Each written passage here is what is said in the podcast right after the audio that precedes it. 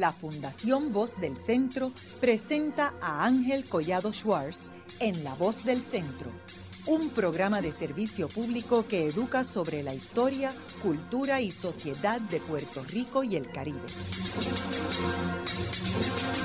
Saludos a todos. El programa de hoy está titulado El gobernador Arthur Yeager y su correspondencia con Luis Muñoz Rivera, José de Diego y otros líderes puertorriqueños.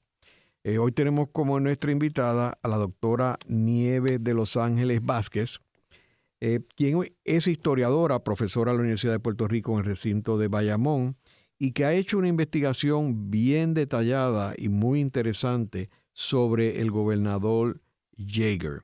Eh, quiero mencionar que el gobernador Arthur Yeager fue nombrado por el presidente Woodrow Wilson en el 1913.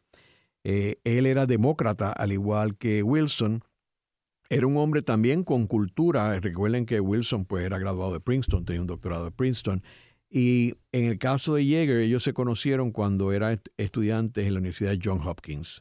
O sea, Arthur Yeager era un gobernador con un doctorado en historia, política, filosofía, y de ahí que conoce a Wilson y lo nombra Wilson desde que asume su presidencia, que fue en el 1913. Wilson fue electo en el 1912. Eh, y entonces estuvo durante todos los ocho años de Wilson como gobernador de Puerto Rico hasta el 1921. Sabemos que en ese periodo fue un periodo clave en la historia de Puerto Rico, ahí que se aprueba la ley Jones, se le otorga la ciudadanía estadounidense a los puertorriqueños. Así que esta correspondencia es una correspondencia extremadamente importante para entender eh, qué en realidad es lo que estaba sucediendo entre Wilson, entre Wilson Yeager, y el gobernador y los políticos puertorriqueños. Eh, una cosa es lo que dicen los libros de historia y otra cosa es lo que dicen los documentos y por eso las fuentes primarias son tan y tan importantes para uno poder entender la verdadera historia que sucedió. Eh, Nieves, cuéntanos sobre esta colección en Kentucky, eh, que es el estado donde nació y murió Yeager. Pues bien, eh, ciertamente para poder entender ese periodo, entender con profundidad y a cabalidad este periodo de la historia tan importante para el país como fue estos años de 1913 hasta 1917, que finalmente se aprueba la ley, la ley Jones o el presidente la firma, y también incluso los años posteriores hasta 1921, que es cuando finalmente Jaeger se va en contra de su voluntad, se va de la isla. Eh, e, es importante que los investigadores tengan acceso a este cúmulo de documentación que Arthur Jaeger, como bien dijiste, que era historiador, eh, eh, filósofo, profesor, había sido presidente de Georgetown College ahí en Kentucky y profesor también, eh, y él era miembro de un club privado de historiadores de Kentucky, que se llamaba en ese momento The Filson Club, y que ahora en este ahora eh, en estos años tiene el nombre de Filson Historical Society y está ubicado en la parte vieja histórica de Louisville en Kentucky. Eh, eh, Jaeger, como historiador, cuando termina su periodo en Puerto Rico, se lleva toda la documentación relacionada con su periodo de gobernación y la deposita en The Filson Club, donde él era, donde él era miembro. los trabajadores, bueno, la dirección de, de Filson decidió recientemente organizar toda esa documentación y la ha organizado en 79 folders. Es mucha, es mucha la documentación que hay aquí.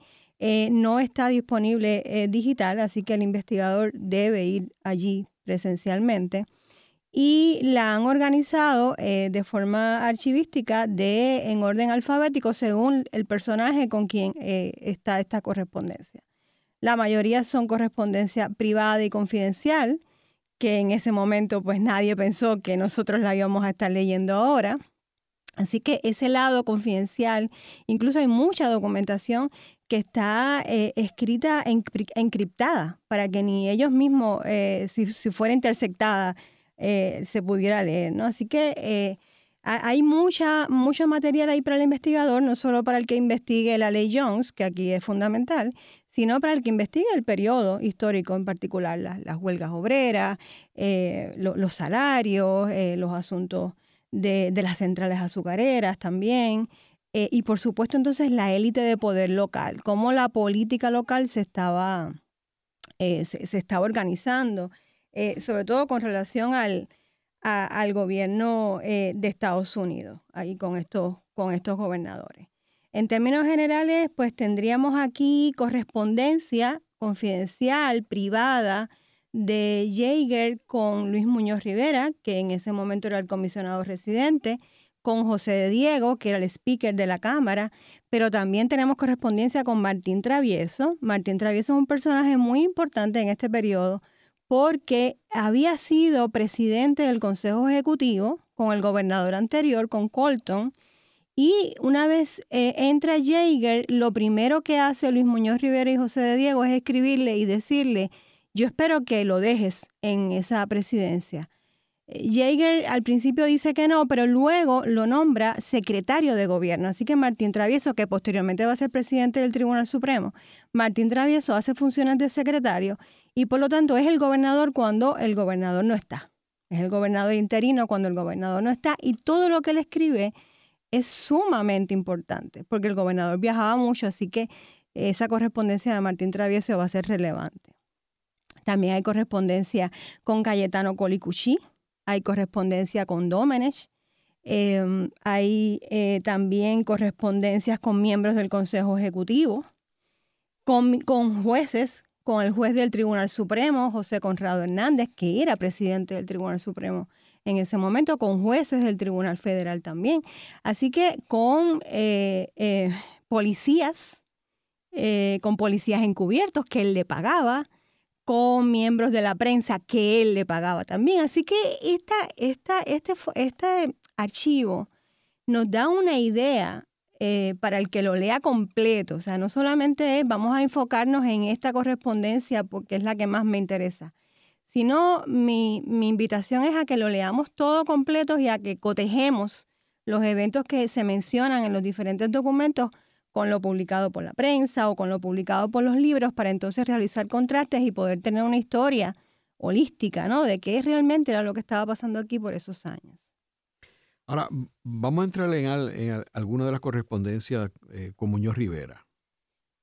Pues bueno, Muñoz Rivera, presidente del partido más poderoso en ese momento, el Partido Unión, ya eh, a, Jaeger lo nombran en noviembre de 1913. Quiero decir algo, Jaeger, eh, ciertamente Jaeger fue compañero de clases de, de, Wilson, del presidente Wilson, mientras ambos estudiaban en Job Hawkins.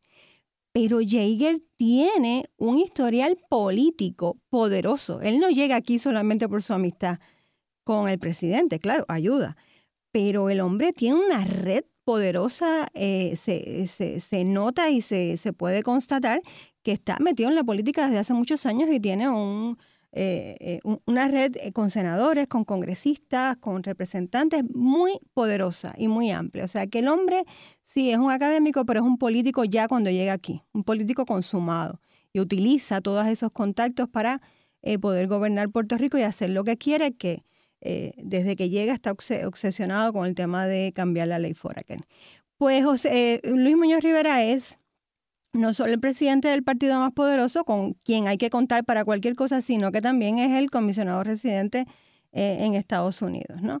Y ya la, desde noviembre de 1913 arranca la correspondencia con Luis Muñoz Rivera, todo confidencial, privado. ¿no?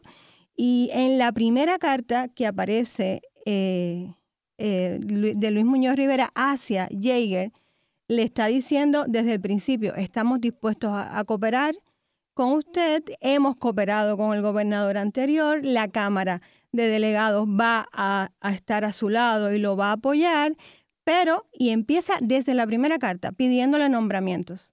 Eh, necesito que nombre a fulano de tal para esta posición, a Camuñas para esta otra, y que no nombre a Domenech, por ejemplo, se opone mucho a Domenech porque es un republicano y antes de un republicano yo prefiero a un americano en el puesto. Así que Luis Muñoz Rivera pone las cartas sobre la mesa desde el primer día. Jaeger, cuando leemos toda la correspondencia, nos damos cuenta que era un eh, muy diplomático, jugaba el juego de la política, aunque personalmente detestaba a Luis Muñoz Rivera, porque lo sabemos por cartas a otras personas, ¿no? Eh, él le hace el juego a Muñoz y, cuando vemos toda la correspondencia, lo normal es que le complazcan todos los nombramientos que Muñoz Rivera pide. A cambio, por supuesto, le solicita y obtiene de Luis Muñoz Rivera el apoyo en el proceso para aprobar la ley Jones.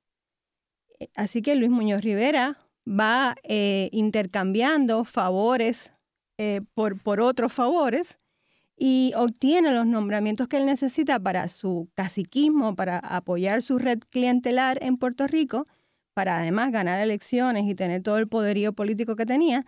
Y a cambio le ofrece entonces a, eh, a Jaeger su apoyo incondicional a todo lo que tenga que ver con la ley Jones. Aquí estamos hablando de ciudadanía. Eh, Muñoz Rivera dice reiteradamente que no tiene ningún problema con la ciudadanía. Ahora, públicamente no decía ese discurso. Exacto, ni José de Diego tampoco.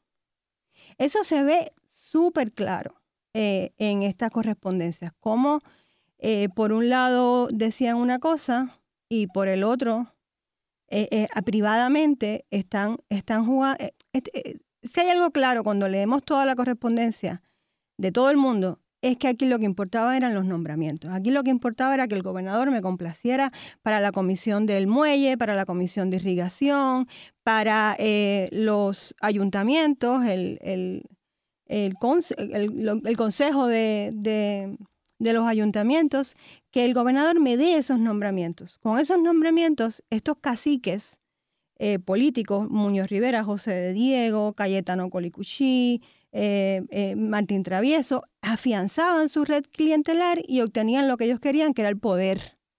Un poder que además venía acompañado de dinero. Eso, eso también hay que tenerlo en cuenta.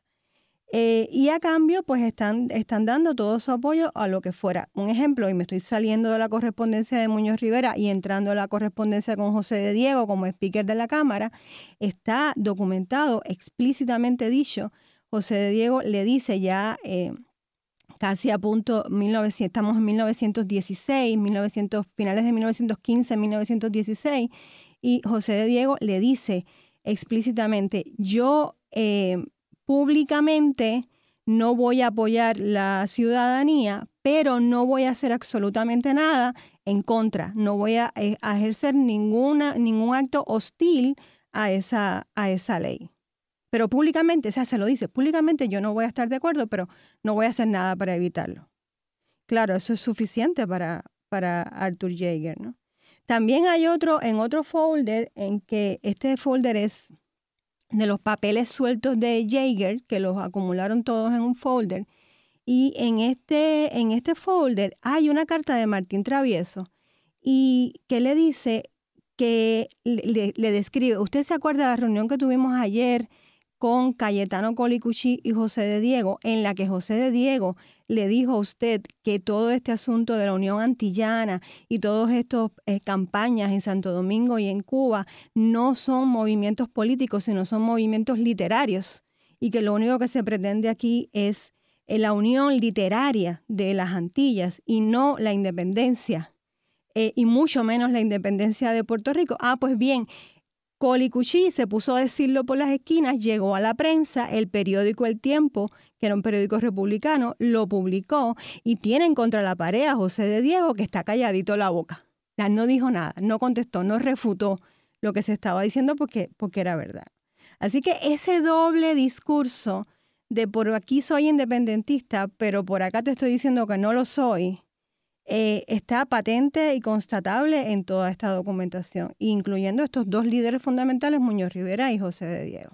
Tú mencionaste ahorita, Nieve, que eh, Jäger detestaba a Muñoz Rivera. ¿Por qué lo detestaba? Bueno, eh, no lo dice tan explícitamente, ¿no? Pero se ve que le molesta el, personaje.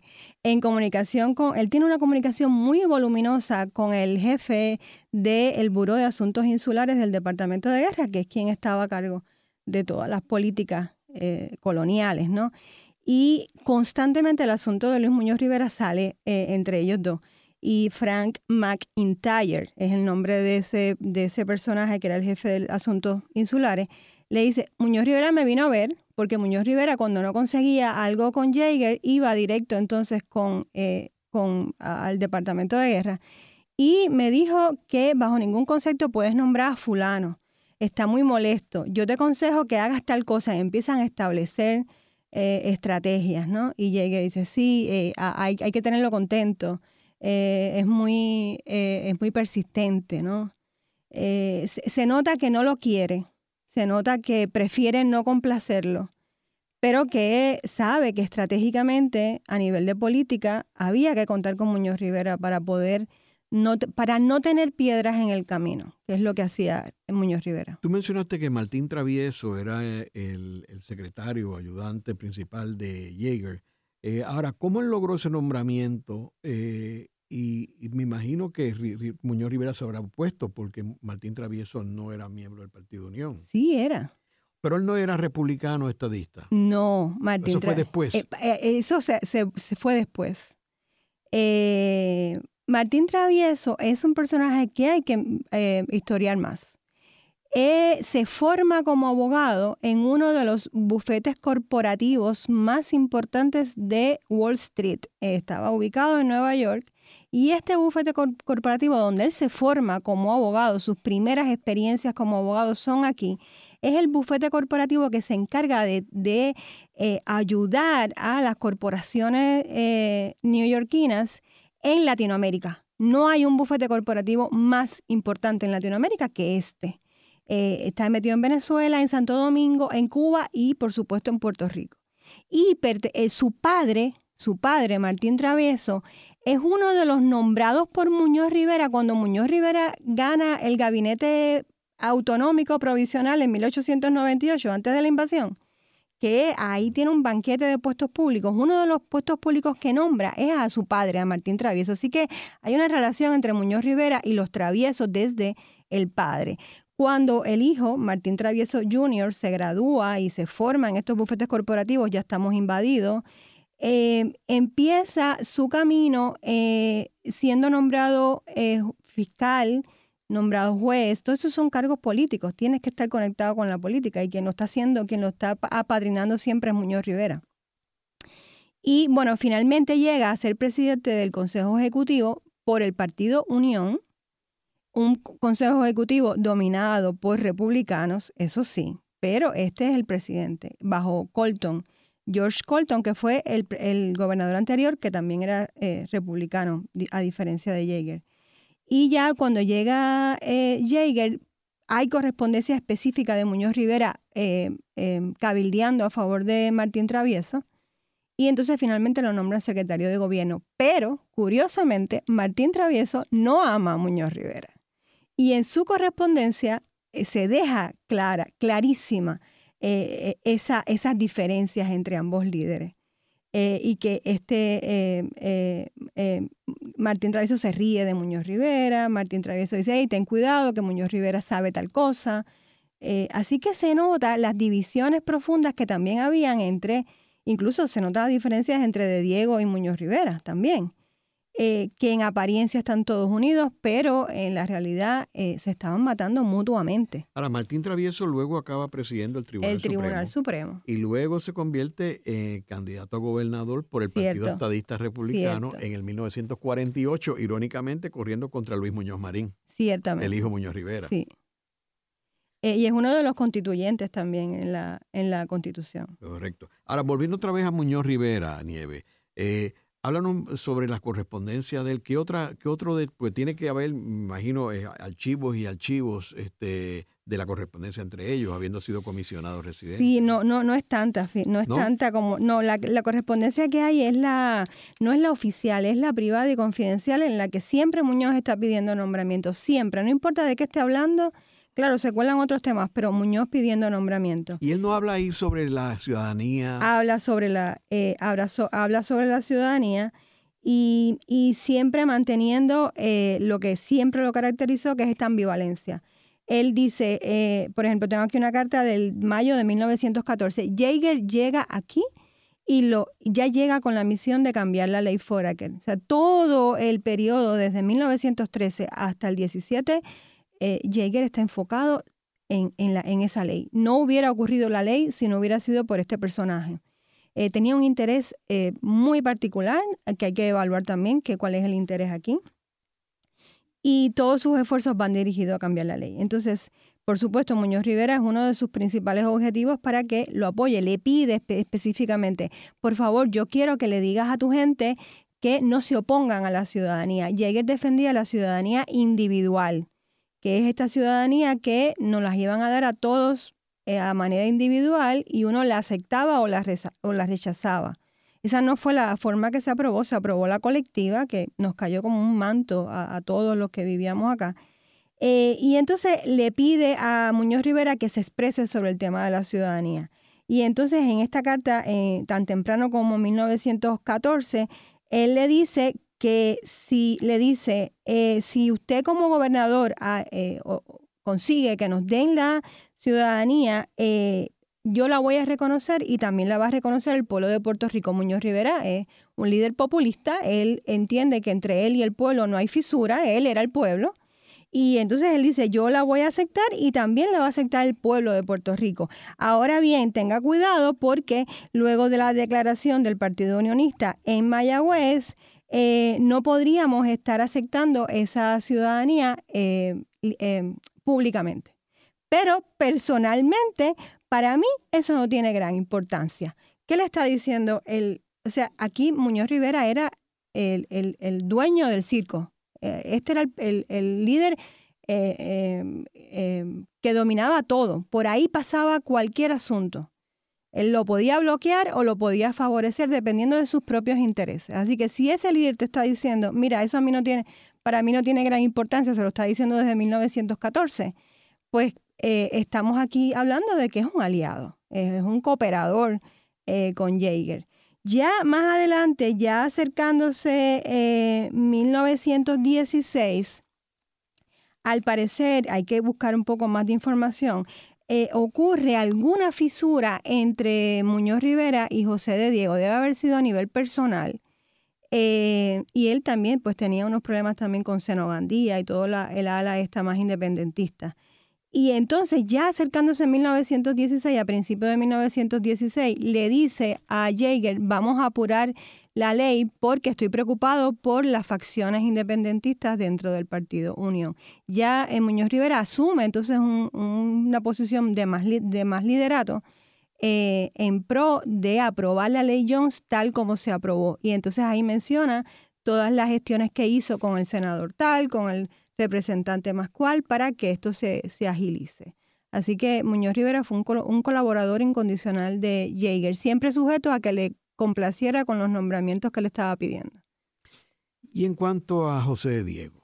José de Diego también tiene una, eh, una correspondencia interesante dominada por los nombramientos. También arranca la, la correspondencia de José de Diego, empieza en enero de 1914 la de Muñoz Rivera desde noviembre de 1913, que fue la, fecha de nombrado Jaeger, y arranca eh, pidiéndole que nombren al licenciado Ramón da Pena de Ponce para la, comisión del puerto de Ponce. Eh, esa es su primera correspondencia. Así que eh, esto es importante también ponerlo un poco con teoría. En el caciquismo hay una red clientelar, ¿no? Que el cacique hace favores a sus clientes a cambio de votos.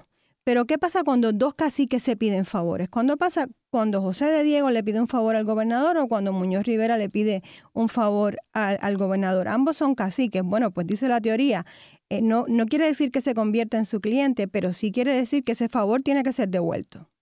Entonces, cuando vemos a José de Diego pidiéndole un nombramiento para un amigo al gobernador, ojo, ese favor tiene que ser devuelto. Así que, ¿qué va a dar José de Diego a cambio? De que estén nombrando a sus, a sus amigos y a su gente a estos puestos, ¿no? Tenemos que recordar que en este eh, periodo el Senado no existía, porque el Senado se crea con la ley Jones. Así que quiere decir que el presidente de la Cámara Delegado, lo que sería la Cámara Representante, era el, la figura política electa en Puerto Rico más importante. Eh, y el otro era el comisionado residente, que era Muñoz Rivera. Así que por eso es que estos dos personajes tienen una importancia espectacular eh, en términos de los eventos en Puerto Rico, eh, porque controlaban las, las, dos posiciones más importantes en el Puerto Rico colonial de esta época, que es los primeros primeras décadas después de la invasión de los Estados Unidos. y además que eran dos líderes carismáticos y fuertes, este, eran personajes este, fuera de lo común. Haremos una breve pausa, pero antes los invitamos a adquirir el libro Voces de la Cultura, con 25 entrevistas transmitidas en La Voz del Centro. Procúrelo en su librería favorita o en nuestro portal.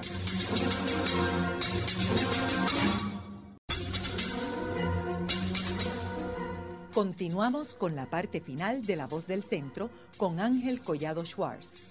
Pueden enviarnos sus comentarios a través de nuestro portal www.vozdelcentro.org.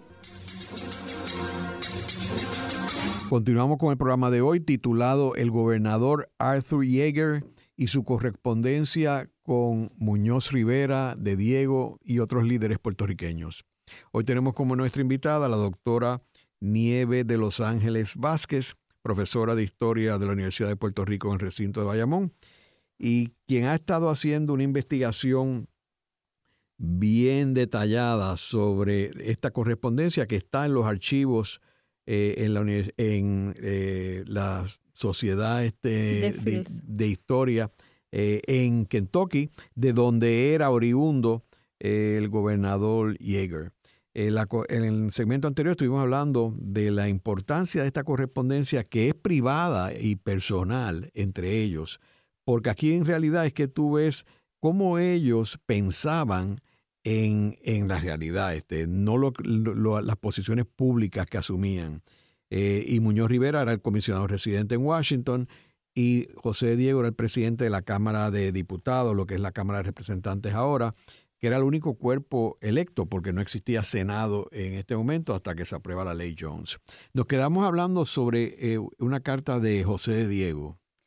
Sí, bueno, quería agregar a lo que acabas de decir, es que no solo este, son el partido dominante, es, dominan los ayuntamientos y eso es muy importante. Ellos dominan todos los ayuntamientos. Y ahí es que estaba, yo creo, el verdadero poder que tenían, porque eh, estas grandes corporaciones como las centrales azucareras o como las corporaciones de ferrocarriles necesitaban a los ayuntamientos para obtener franquicias, para moverse libremente, y ahí es que ellos usaban sus fichas de tranque. Así que los ayuntamientos, ojo con ellos. Pues José de Diego eh, eh, tenía un poder casi absoluto. El hombre además era venerado por la población y, eh, y se aprovechaba mucho de, de, esa, eh, de, que lo quisieran, ¿no? Y era, era muy popular. Eh, entonces, ya en 1914 empieza una correspondencia directamente con José de Diego Jaeger procurando el apoyo de la Cámara de Delegados para ese proyecto. Y eh, en una carta del 19 de marzo de 1914 de Jaeger a de Diego. En esa carta, eh, Jaeger hace referencia a una reunión que tuvieron la noche anterior Antonio R. Barceló y José de Diego con él. Y le dice, bueno, todo lo que hablamos ayer, en la resolución que, que, me que me enseñaron ustedes que iba a hacer la Cámara de Delegados, yo sugiero que hagan lo siguiente con esa resolución. Primero, que la firmen ustedes dos, Antonio R. Barceló y José de Diego, y si ustedes pueden encontrar algún otro líder influente también del Partido Unionista que también la firme. Y que eh, en caso de que se otorgue la ciudadanía individual, que ustedes personalmente usen su influencia con su partido para dar por terminado cualquier acción individual de parte de cualquier puertorriqueño para que no niegue la ciudadanía. Oigan lo que él está pidiendo a, José de Diego, ¿no? Eh, y entonces estoy seguro que ustedes van a entender personalmente que yo no tengo objeción con la, dice Jäger, yo no tengo objeción con la ciudadanía colectiva, pero yo prefiero la individual. A esta carta uno diría, bueno, eh, está hablando, a lo mejor no es, verdad lo que está diciendo. Pues la respuesta es la resolución de la Cámara de Delegados a la que Jäger hace referencia, firmada por Antonio R. Barceló y firmada por José de Diego. Y esa resolución de la Cámara de Delegados, dirigida por José de Diego, dice en el punto, eh, esto es el punto 4A, le dice, nosotros no vamos a asumir ninguna actitud hostil en contra de la ciudadanía americana en la forma en que se otorgue. No importa si sea individual, no importa si sea colectiva. Firmada por José de Diego y Antonio R. Barceló. Y luego hay una carta de abril de 1900, no, la de, sí, abril. Eh, Nieve, supuestamente la Cámara de Delegados pasó una resolución eh, rechazando la ciudadanía americana. Pues aquí yo tengo otra. Eh, yo no sé, eh, hay una historia paralela eh, construida por estos propios líderes. No olvidemos que ellos eran dueños de periódicos y, de periódicos muy influyentes. Tanto José de Diego como Luis Muñoz Rivera eran, eran, eran buenos periodistas. Escribían y escribían bien y escribían mucho. Y tenían varios medios de, de comunicación a su disposición. Y entonces, pues claro, se le da publicidad a unas cosas y a otras no.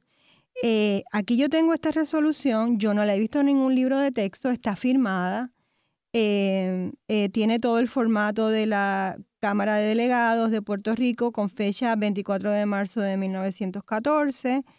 ¿Y tú no has encontrado ninguna resolución de la Cámara de Delegados rechazando la ciudadanía americana? No, no en esta correspondencia, o sea, puede que exista puede que esté en, eh, de formas paralelas. recordemos siempre que están jugando un doble juego. En ese momento lo podían jugar bien y nadie se enteraba. Eh, este juego de que digo una cosa públicamente y digo otra eh, de forma privada. Aquí no, aquí todo, claro, el, gobernador es quien le puede dar los, los, nombramientos que ellos quieren. Ellos no se van nunca en contra del gobernador, si acaso negocian. Y dicen, mira, esto sí, esto sí, la ciudadanía sí, pero el veto sobre las leyes en Puerto Rico, el veto absoluto del gobernador, no, porque era algo que les, importaba a ellos, no era otra cosa. Por ejemplo, aquí nadie, yo no lo he visto, puede que sí, pero yo no lo he visto, que en medio de estas redacciones de leyes, en 1914 Muñoz Rivera se lanzó una versión de una ley y la presentó en el Congreso, una ley eh, que iba a ser la ley Jones, pero sería la ley Muñoz, Muñoz Rivera. Él plantea su propia ley y en esa ley, en esos esbozos de ley, que fue muy publicitada en Puerto Rico, salió publicada en los periódicos, no sé por qué luego no se habla. Él incluso limita el sufragio, limita el, sufragio a las personas que tengan propiedades y que tengan dinero. Eh, eso lo planteó Muñoz Rivera. Eso lo planteó Muñoz Rivera en una ley, en un proyecto de ley en 1914 que presentó frente al Congreso. Y de Diego estaba de acuerdo con eso. Y de Diego estaba de acuerdo. De hecho, en esta resolución que te acabo de leer, uno de los puntos es que ellos creen que la mejor de todas las leyes es la ley de, Muñoz Rivera. Que todos sabían que no iba para ningún lado. Eso también es parte del proceso del juego político. Ellos sabían que esa ley no iba a ser aprobada, pero era una ficha de tranque que la estaban utilizando para lograr entonces prebendas del gobernador y empezar a negociar. Ya después de 1914, lo que viene, 1915-16, es absoluta entrega a lo que estaba diciendo Jaeger. Hasta este momento ves que está la negociación. Si me das esto, te doy, eh, te doy el apoyo. Y en términos de, de, eh, Diego y la, y la posición de él eh, en cuanto a otros, otros asuntos como eh, por ejemplo, tú mencionaste lo del sufragio. Hay una, hay teoría de que él no asumía una asumía posiciones antifeministas. Eso lo he leído, pero no está en esta correspondencia. Y es, esa es cierto, porque está documentado también. Lo que pasa es que los historiadores tienen la, con estos personajes, con De Diego y Muñoz Rivera, tienen la costumbre de justificar. Y entonces cuando he leído ya trabajos hechos sobre la posición es antisufragista eh, de, de, Diego. Es bueno es, es, el momento histórico es lo que se es lo que se pensaba pero entonces no es, eh, eh, no es no es una lumbrera no es alguien fuera de su tiempo es alguien común y corriente que está legislando. Pero es cierto ellos todos están en contra del sufragio porque el sufragio a mayor sufragio más complicadas son las elecciones. Estas elecciones estaban llenas de fraude y llenas de corrupción eh, incluso, bueno, cuando luego viene Luis Muñoz Marín, ¿de qué está hablando? Que, viene, a, que viene a eliminar, que viene a eliminar todas estas corrupciones, eh, eh, que te compren el voto o que tu voto al final no cuente o que te lo eliminen. Esto estaba aquí ocurriendo ahora bajo Luis Muñoz Rivera y bajo José de Diego. Así que mientras mayor fuera el sufragio, más complicado era hacer estos, estos fraudes, esta, esta corrupción que está también documentada. Y por lo tanto, este, este grupo de personas, que está incluido Martín Travieso, Cayetano Colicuchí con sus hermanos, todos ellos preferían, Antonio R. Barceló, preferían mantener el sufragio lo más pequeño posible. Y la forma era limitando eh, el sufragio. Y está claro en la ley que propone Luis, Muñoz Rivera. ¿Qué otros detalles aparecen en la correspondencia de Muñoz Rivera eh, que, que, son relevantes en términos a la versión oficialista de la historia de Puerto Rico? Bueno, vamos a ver. Muñoz Rivera, eh, lo primero, ya, ya lo he dicho muchas veces que a mí me llama la atención, es esta obsesión por los puestos públicos y por los nombramientos. Eh, aparece Muñoz Rivera en una de las cartas y a mí también me llama mucho la atención. Eh, Muñoz Rivera hace, hace alusión a que el secretario de gobierno no dice que es Martín Travieso, pero es el secretario en ese momento, así que no sé si es que había alguien interino, eh, descubrió y documentó eh, corrupción gubernamental en varias agencias, que había robo de dinero, que había desvío de dinero, y parece que era algo que estaba muy movido en ese momento. Y Muñoz Rivera le dice que él espera, así bajo esos términos, yo espero que eso se, se pase por debajo de la mesa, que de eso no se hable más porque eso no tiene importancia. Eh, eso no es lo importante ahora. Eh, y eso es tontería. Así que eh, esa, esa es, un párrafo nada más, pero es suficiente también para uno ver cuál es la posición del líder del partido más importante en ese momento con relación a, la corrupción. También en otra correspondencia, que es la de Martín Travieso, Martín Travieso hace referencia a que la Cámara de, Delegados, con el apoyo del presidente del partido, no aprobó eh, para ese año la compra de libros para los niños en las escuelas. Sabemos el grado de pobreza que había en Puerto Rico entre 1913 y 1921, eso no hay que decirlo. Eh, los niños, los pocos niños que podían ir a la escuela no tenían dinero para comprar libros. Y la Cámara de Delegados ese año específicamente dijo explícitamente que no iba a haber dinero para eso, que los niños tenían que comprar sus propios libros. Y entonces Martín Travieso está diciéndole al gobernador que había conversado con Muñoz Rivera y que había conversado con José de Diego, pero que no se dieron y que entonces él se movió a pedirle dinero a la gente rica de cada, de cada municipio para que los ayudara con ese asunto de los libros. Eh, eso también a mí me parece eh, que va sobre el carácter de, de, estos eh, líderes ¿no? que se han exalzado tanto en la historia, en la historia de Puerto Rico. Y en términos de Manuel Seno Gandía, que, que fundó en, a principios de siglo el Partido Independentista original y que era un médico altamente reconocido y, prominente eh, y, que, y que mantenía una posición independentista siempre y no estaba en el Partido Unión. Eh, ¿Qué relación tenía él con, con ellos? No está en la correspondencia, así que no tenía ninguna relación, pero sí lo mencionan, sí lo mencionan constantemente. ¿En qué, eh, contexto? Lo, menciona, Muñoz Rivera lo menciona directamente, ya un poco desesperado, ya en 1916, unas correspondencias marzo, abril, mayo de 1916. Muñoz Rivera muere en noviembre del 16 y la ley se aprueba en marzo del 17. O sea que estamos ya en el periodo final de la ley, todo el mundo está nervioso, eh, Jaeger incluido y Muñoz Rivera también, pero por otras razones. Y le dice a Jaeger que esto hay que apurarlo porque las facciones independentistas dentro del Partido Unión están, eh, están haciendo mucho ruido, están molestando mucho. Y es la única forma de pararlas, eso se lo dice directamente. La única forma de pararlo es eh, aprobando esta ley lo más rápido posible.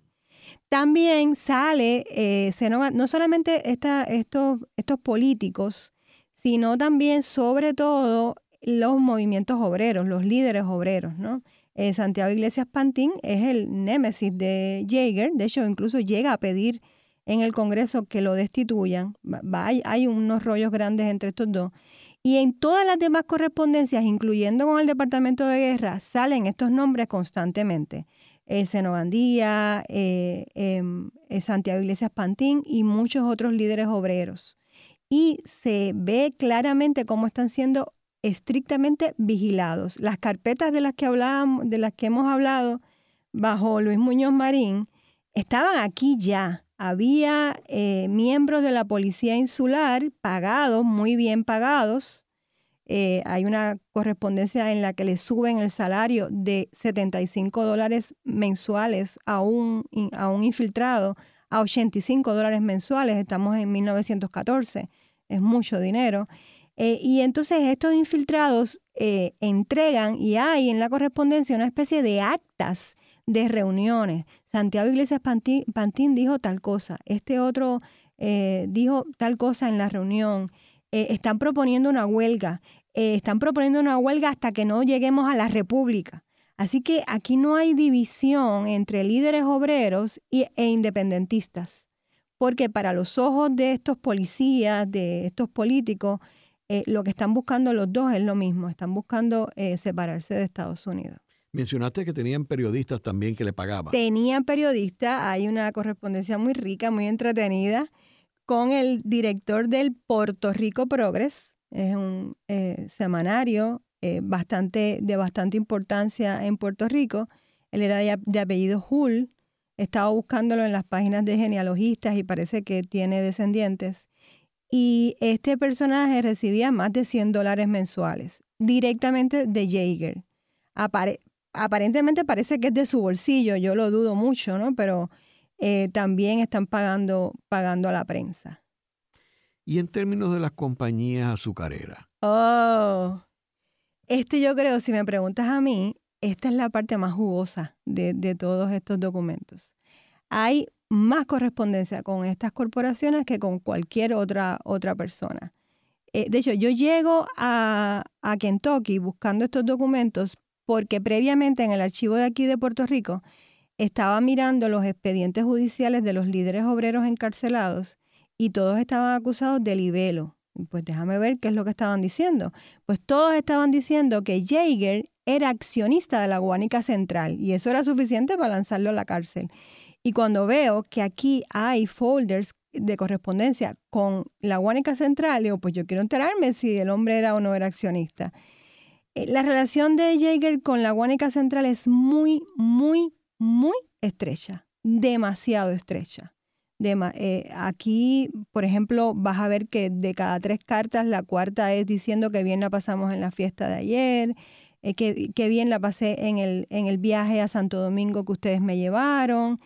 Eh, esta gente también eran dueños de los, tenían que ver con los dueños de los barcos de vapores, así que iban y venían de Estados Unidos en barcos de ellos hay mucha correspondencia con el encargado de pagar en la Guánica Central. No dice que son las acciones, pero eh, porque él busca tanto a este personaje. Eh, y en, esa correspondencia está claramente que en realidad quienes están gobernando son los que están, los gerentes generales de la Guánica Central. Con la Aguirre Central, que es la otra poderosa, no hay eh, mucha relación. Es más con la gente de la Guánica Central. Eh, también mucha documentación con los de los ferrocarriles, por ejemplo. Eh, pero... Con Fajardo. Está eh, bueno, está Baird, el, que es la familia, son los de la Fajardo Sugar Company, que son también de la Guánica Central. Son las mismas juntas de directores. Cuando vemos, aquí hay que mirar la junta de directores, no los nombres de las de las compañías. La junta de directores de la Guánica Central era la misma de la Fajardo Sugar Company, así que están en, están en las mismas. En esa correspondencia tú ves, por ejemplo, como hay policías destinados únicamente a esas, a esas centrales azucareras pagados por el pueblo de Puerto Rico. Cómo la policía busca rompehuelgas para esas corporaciones. A Bert, que creo, er, Arturo, creo que era el nombre, no recuerdo ahora bien el nombre. Eh, no era Jorge. Es que hay varios, pero en este momento era el mayor de todos. No recuerdo el nombre, pero el apellido que me dijiste hace poco que era Beard. Bueno, pues eh, a este personaje, eh, a través de la correspondencia con Jaeger, vemos cómo le regalan tierras públicas en Fajardo eh, a un peso, alquiladas a un peso por 30 años para sus para sus asuntos de azúcar. Mucha correspondencia, por ejemplo, cuando ellos usaban las aguas de, Sí, el cuñado de, de Barceló era el que era el gerente de, de la, Fajardo Sugar. Y claro, y Antonio R. Barceló está también metido aquí. Eh, y de hecho también está, eh, esa, esa vigilancia no solamente era con los líderes obreros, también contra los, con los políticos criollos. Y hay informes de Antonio R. Barceló, eh, de Córdoba Dávila, en hoteles lujosos en Washington, dándose la vida buena y con quién estaban y con esta mujer. O sea que aquí hay chismes de, de todo el mundo y vigilancia de, con, con, todos. Eh, Jaeger hizo una, una, una, buena acción muy efectiva. Pues con las corporaciones azucareras, eh, aquí, hay, aquí hay material. Aquí hay material para darle razón a, al Bisu Campos cuando decía que quien gobernaba en verdad era la Guánica Central. De hecho, tú habías comentado anteriormente en un programa que eh, tú tenías este documentos de que la ley Jones se había discutido en Guánica eh, y que no era una casualidad que José de Diego haya sido abogado de la central de Guánica. Eh, sabe Dios si el mismo Jäger ayudó a conseguir ese puesto. Eh, con la relación que tenía. Él era, ella ya estaba, ya estaba antes, de Diego, era abogado antes de, sí, antes de. La realidad es que la Guánica Central no era la Guánica Central únicamente, su junta de gobiernos estaba en todas, en cualquier nombre que pongas ahora mismo de corporaciones estadounidenses en Puerto Rico, ellos estaban. Eran sumamente poderosos antes de que llegue Jaeger. De hecho, cuando a él lo nombran, a Arthur Jaeger lo nombran en, en, noviembre de 1913, que obviamente el nombramiento se da oficialmente en ese mes, pero ya venía corriendo de meses anteriores. Lo primero que ocurre, y eso está en la documentación, es una reunión con la gente de la Guánica Central y lo hacen en Nueva York, esa reunión antes de que llegue a Puerto Rico, ya eh, Jaeger está conectado con la Guánica Central. A, lo mejor es al revés, que Jaeger fue escogido precisamente porque era, eh, eh, era un, personaje afín a, estos, a estos intereses. He dicho en otras ocasiones que en lugar de, de estar mirando a, a, cambios de gobierno por demócratas y republicanos, en esta época deberíamos estar mirando quién responde a Rockefeller y quién responde a, Morgan, a JP Morgan. Eh, y, está claro que Arthur Jaeger a quien responde a los intereses de JP Morgan. Por eso es que no vemos ahí a, la Aguirre Central tan pronunciada eh, en sus correspondencias. Ahí sí vemos el balance hacia la, hacia la Central. Obviamente eh, la Guánica Central favorecía la ley Jones y favorecía la ciudadanía americana, ¿no?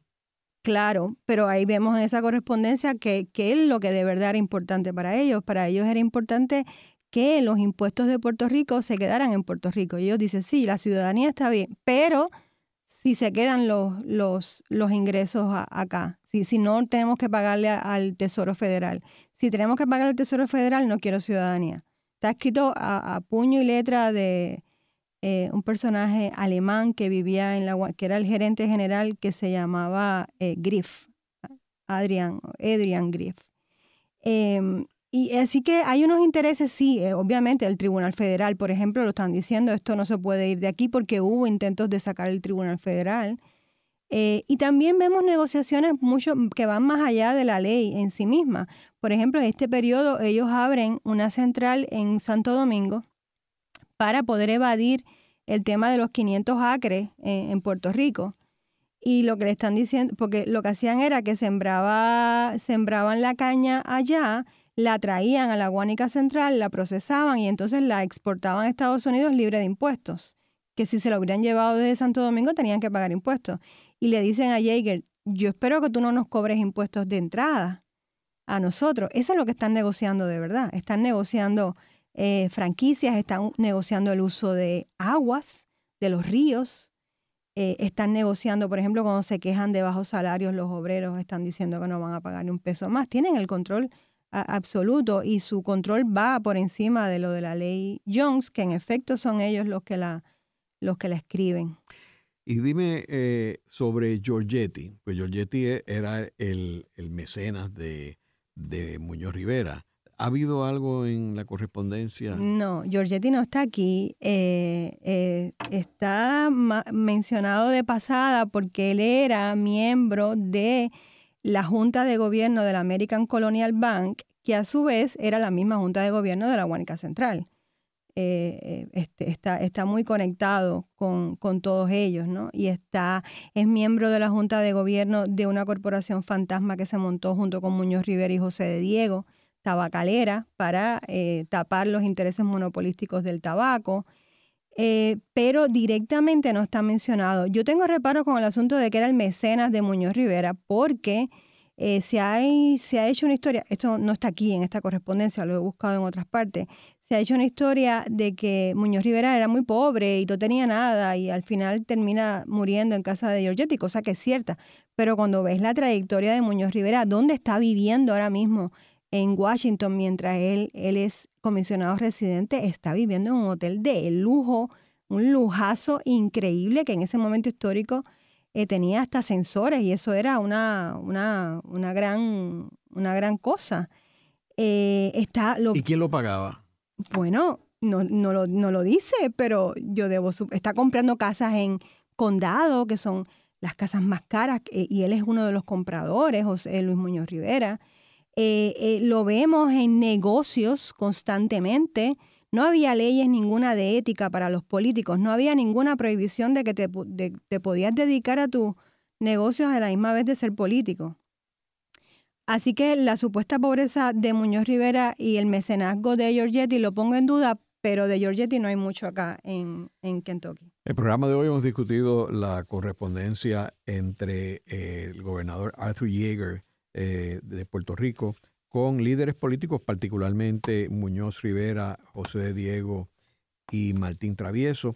Eh, vemos cómo habían doble discurso. El discurso que estos líderes políticos asumían ante la pedestra pública en Puerto Rico y otro era el que ellos secretamente y solapadamente manejaban con el líder eh, del gobierno de Estados Unidos en Puerto Rico, que era el gobernador Yeager. Eh, muchas gracias, Neve. A la orden. Esta ha sido una producción como servicio público de la Fundación Voz del Centro. Los invitamos a sintonizarnos la próxima semana a la misma hora. Y recuerden que pueden adquirir el libro Voces de la Cultura en su librería favorita o en nuestro portal.